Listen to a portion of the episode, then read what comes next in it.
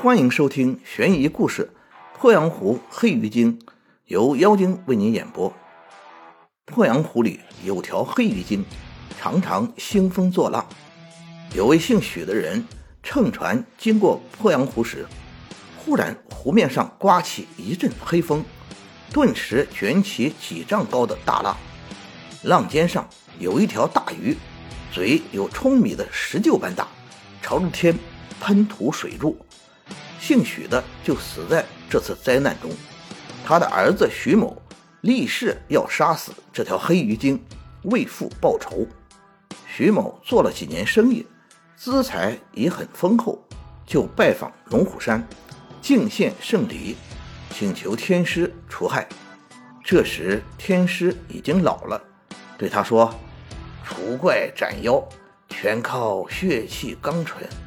我年老多病。”活不了多久了，不能为你效劳，你的孝心使我很感动。我虽将死，但一定嘱托我儿子代我完成除害之事。不久，天师果然死了，他儿子接了天师之位。一年以后，徐某又前来拜请，天师说：“说真的，父亲交付给了我除害的遗命。”我一天也不敢忘记。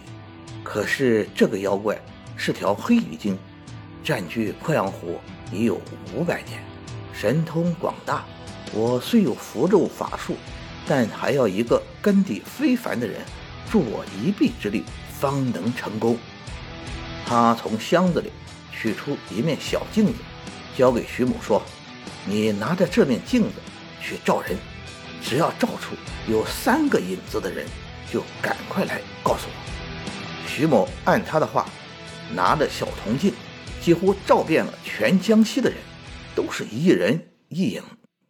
徐某又明察暗访了一个多月，忽然在乡村的杨姓人家，照见一个小孩有三个影子，马上报告了天师。天师派人到小孩家，给他父母上了一份厚礼，只是说。早就知道杨家出了神头，所以特地派人接他到府中测验一下。小孩家里很穷，父母也就同意了，高兴的陪着儿子上山。天师让小孩调息了几天，就带着徐某和小孩一同来到鄱阳湖边上，建造了法坛，念起经咒。一天。天师给小孩穿上法衣礼服，将剑附在他背上，趁他不注意，把他投入了湖中。众人大惊，小孩的父母又叫又哭，向天师索讨儿子性命。天师笑着说：“没事。”过了一会儿，听得霹雳一声，小孩手提一个很大的黑鱼头，耸立在巨浪尖上。天师派人。去接报到船上，见小孩连衣服也不曾沾湿，十里左右的湖面上都泛起了血色。小孩回到家里，村人争着问他在水中见到些什么。小孩说：“我不过熟睡了片刻，并未受苦，只是看见啊，有个身穿金甲的将军提着一只鱼头放在我手里，而后抱我立在水柱上，其他事啊。”我就不知道了。从此以后，鄱阳湖再没有黑鱼精害人的事了。有人说，那个小孩就是后来的漕运总督曹锡福。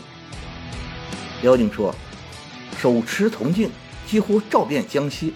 徐某真乃有大毅力之人，最后终于得偿所愿。至于文中提到的杨锡福，是清代江西清江人。雍正五年进士，授吏部主事，历任御史、道员，广西、湖南、山东各省巡抚，官至漕运总督。